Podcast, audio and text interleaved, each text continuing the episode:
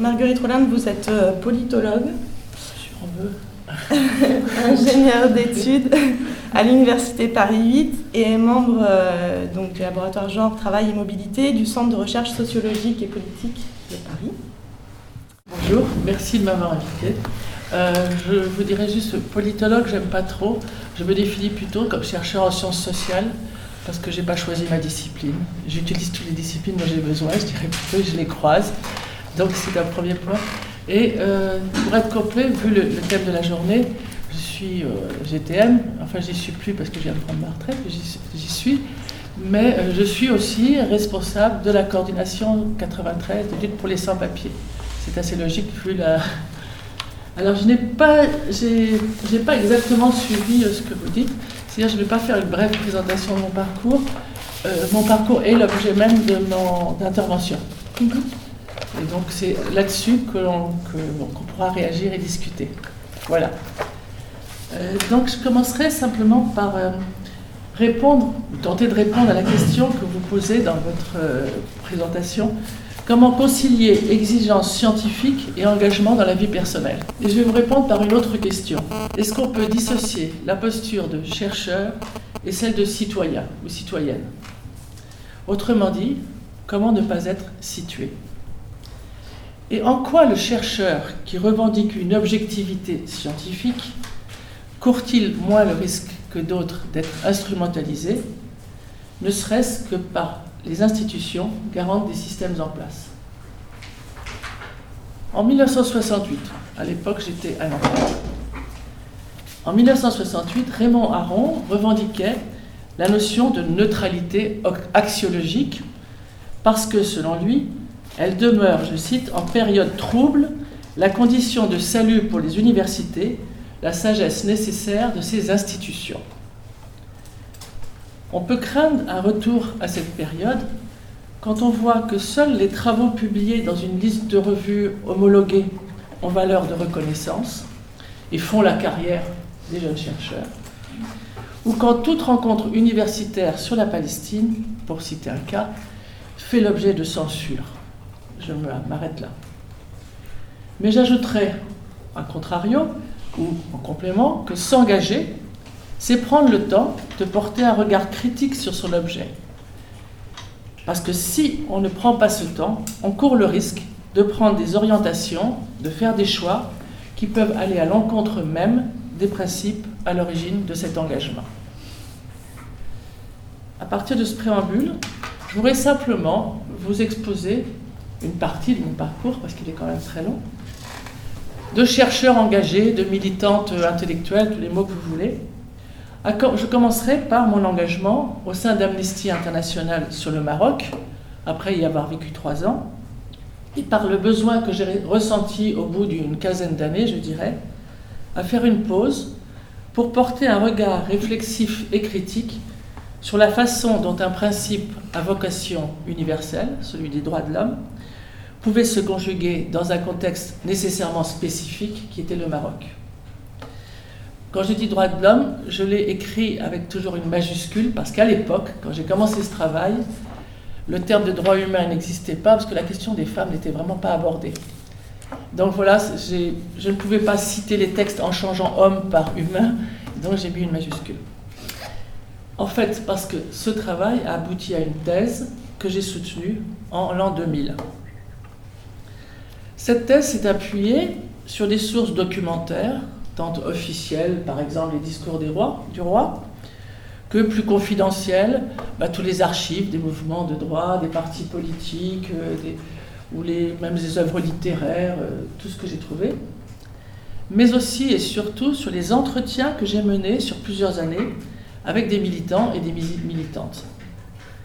Le fait d'appartenir à Amnesty m'a permis de gagner leur confiance à une époque où la moindre parole pouvait conduire à la prison ou à la torture. Mais à contrario, mon appartenance à ce mouvement me faisait d'abord courir le risque d'être instrumentalisé à mon tour pour faire passer des messages à mon organisation, si j'étais Amnesty, et exiger surtout de moi, et c'était le plus difficile, le respect de la confidentialité des propos que j'entendais et une nécessité d'une certaine autocensure tout ce que j'apprenais dans les prisons par les opposants, etc., ne pouvait pas être livré comme ça au public, évidemment. Alors j'ai décidé, pour quelques années, de quitter Amnesty, avant d'entreprendre cette recherche. Et ce temps m'a été profitable pour m'investir au sein de l'Institut Maghreb Europe, à Paris 8, qui avait été créé récemment. Euh, c'était en 92 ou 94, je ne me rappelle plus. Enfin, j'y suis vraiment entrée en 94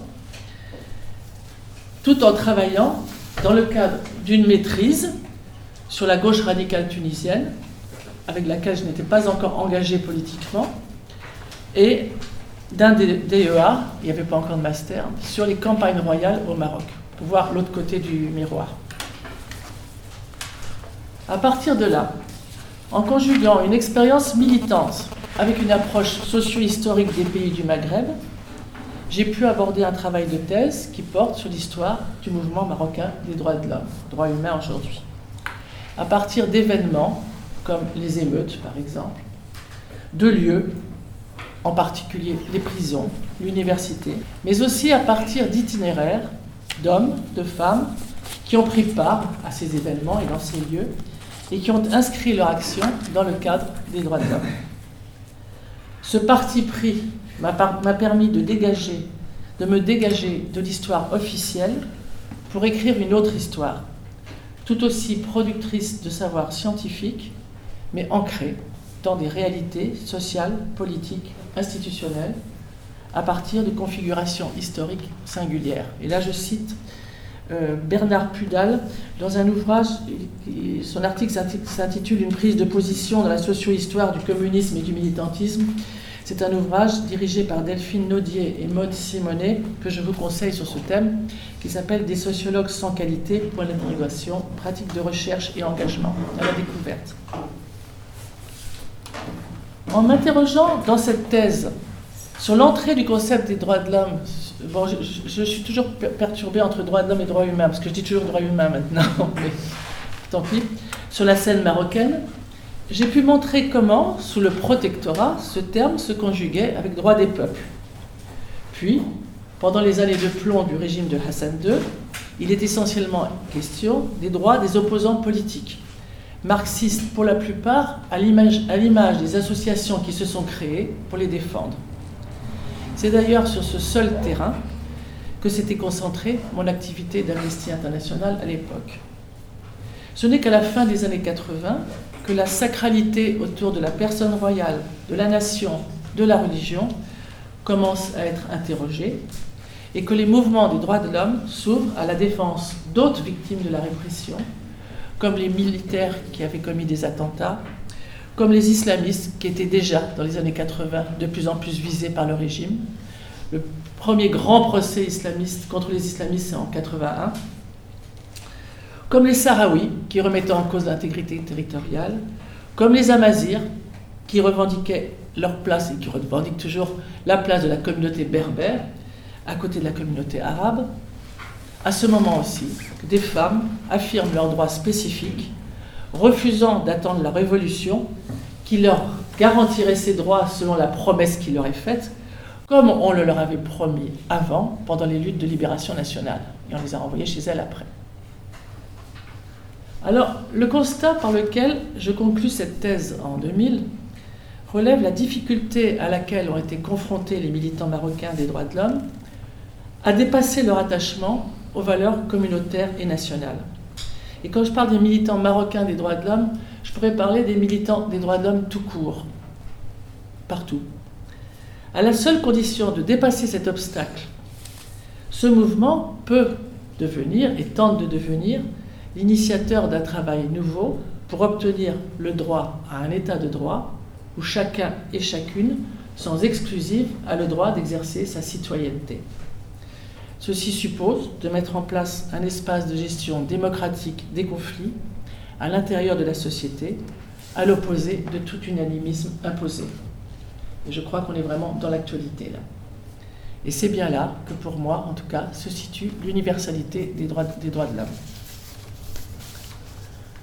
Partir de là, à la fin de cette thèse, je n'ai cessé de passer, je ne suis pas revenue à Amnesty, j'ai fait d'autres choses, mais je n'ai cessé de passer de l'engagement à la recherche et inverse, que ce soit avec les opposants tunisiens ou sur la Palestine, mais aussi, dans le même temps, au sein de l'Institut Maghreb Europe, pendant les années noires en Algérie.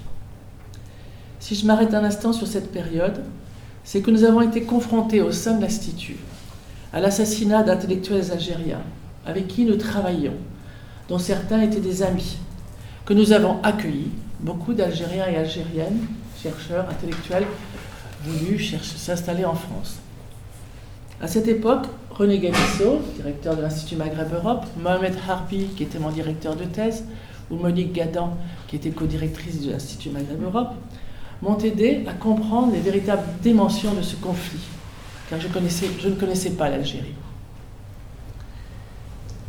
Ils m'ont aidé à comprendre, et je l'ai écrit dans un article, qu'il ne s'agissait pas d'une guerre civile, mais d'une guerre contre les civils.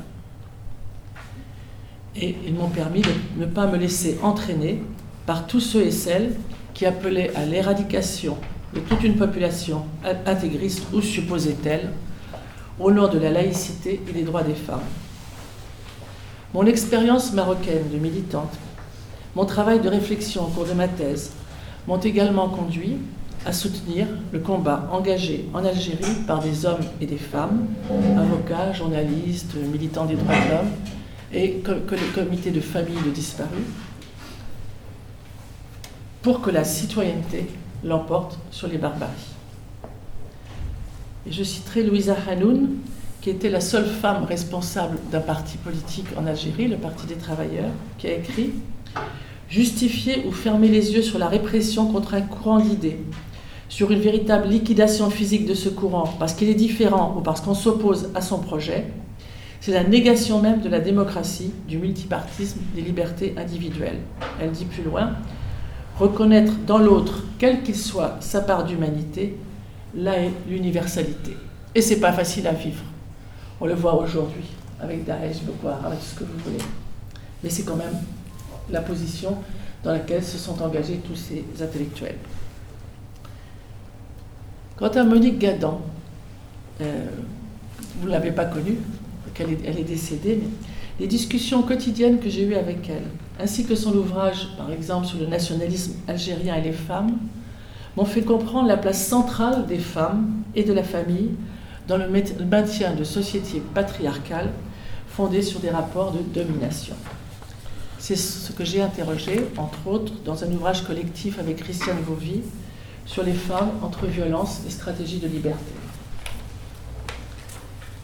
Mais c'est mon entrée dans le laboratoire, actuel laboratoire GTM qui s'appelait GERS à l'époque, que j'ai vraiment pris conscience de la centralité des rapports sociaux de domination, fondés sur le sexe, la classe et la race. Ce qui m'a donné les clés d'analyse pour mieux saisir l'enjeu des conflits qui ont déchiré et qui continuent de déchirer les sociétés subsahariennes, comme les sociétés du monde arabe, mais aussi leurs répercussions sur nos propres sociétés et notre société en France en particulier face à la question de l'immigration. Et la découverte, en grande partie grâce à Daniel Kergoat, de l'intersectionnalité, voire de la consubstantialité des rapports de genre, m'a permis de m'impliquer en tant que militante, chercheur ou chercheur militante, dans la lutte avec les sans-papiers, pour travailler à leur régularisation, bien sûr, mais aussi et surtout pour construire avec eux et avec elles un monde où chacun et chacune aurait sa place, place de citoyen, de citoyenne, et surtout un monde dans lequel moi j'ai envie de vivre. Je suis devenue alors partie prenante de cet engagement, à ma place bien sûr, mais impliquée. Mais je voudrais terminer sur, en conclusion, que remettre en cause ces rapports fondés sur la domination des uns et des unes sur les autres, cela suppose d'entendre la parole des dominés, d'écouter ce qu'ont à dire les femmes victimes de conflits en RDC. J'ai beaucoup travaillé sur le thème genre et conflit en Afrique subsaharienne, où les mères interdites d'accompagner leurs enfants dans les sorties scolaires pour cause de voile. C'est entendre ce qu'ont à nous dire de leur vie, ceux qui sont arrivés en France clandestinement, qui ont échappé à la mort en mer pour survivre en France, comme, comme ceux qui sont morts le week-end dernier. D'ailleurs, je ne résiste pas à la tentation de vous dire que demain, devant la basilique, on fait un grand rassemblement pour ces morts en Méditerranée de 20h à 22h, pour ceux qui peuvent. Excusez-moi de cet aparté. Euh, pour survivre en France, privés de leur droit au travail, à la santé, à la vie familiale. C'est croire aussi que l'histoire n'appartient pas seulement aux présidents, aux militaires, aux blancs, que c'est l'histoire aussi des peuples, des Noirs ou des autres, des femmes, et qu'ils et elles en sont les acteurs et les actrices. Et c'est là un enjeu majeur de la recherche aujourd'hui, que je pose en termes de questions, parce que je ne, l'ai pas vraiment résolu. Si on ne peut pas parler à la place des dominés, s'ils doivent eux prendre la parole, doit-on être seulement des passeurs de parole? Doit-on s'interdire d'analyser cette parole? Ou peut-on croiser leur parole à la nôtre?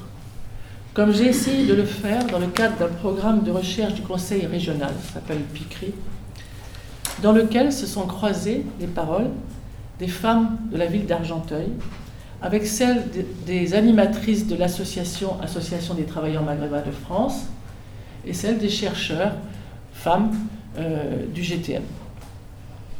Comme j'ai voulu le faire encore, en faisant dialoguer universitaires, militants et militantes et hommes et femmes sans papier lors de la journée que je viens d'organiser il y a 15 jours euh, sur le thème Sans papier des migrants pas comme les autres. Merci.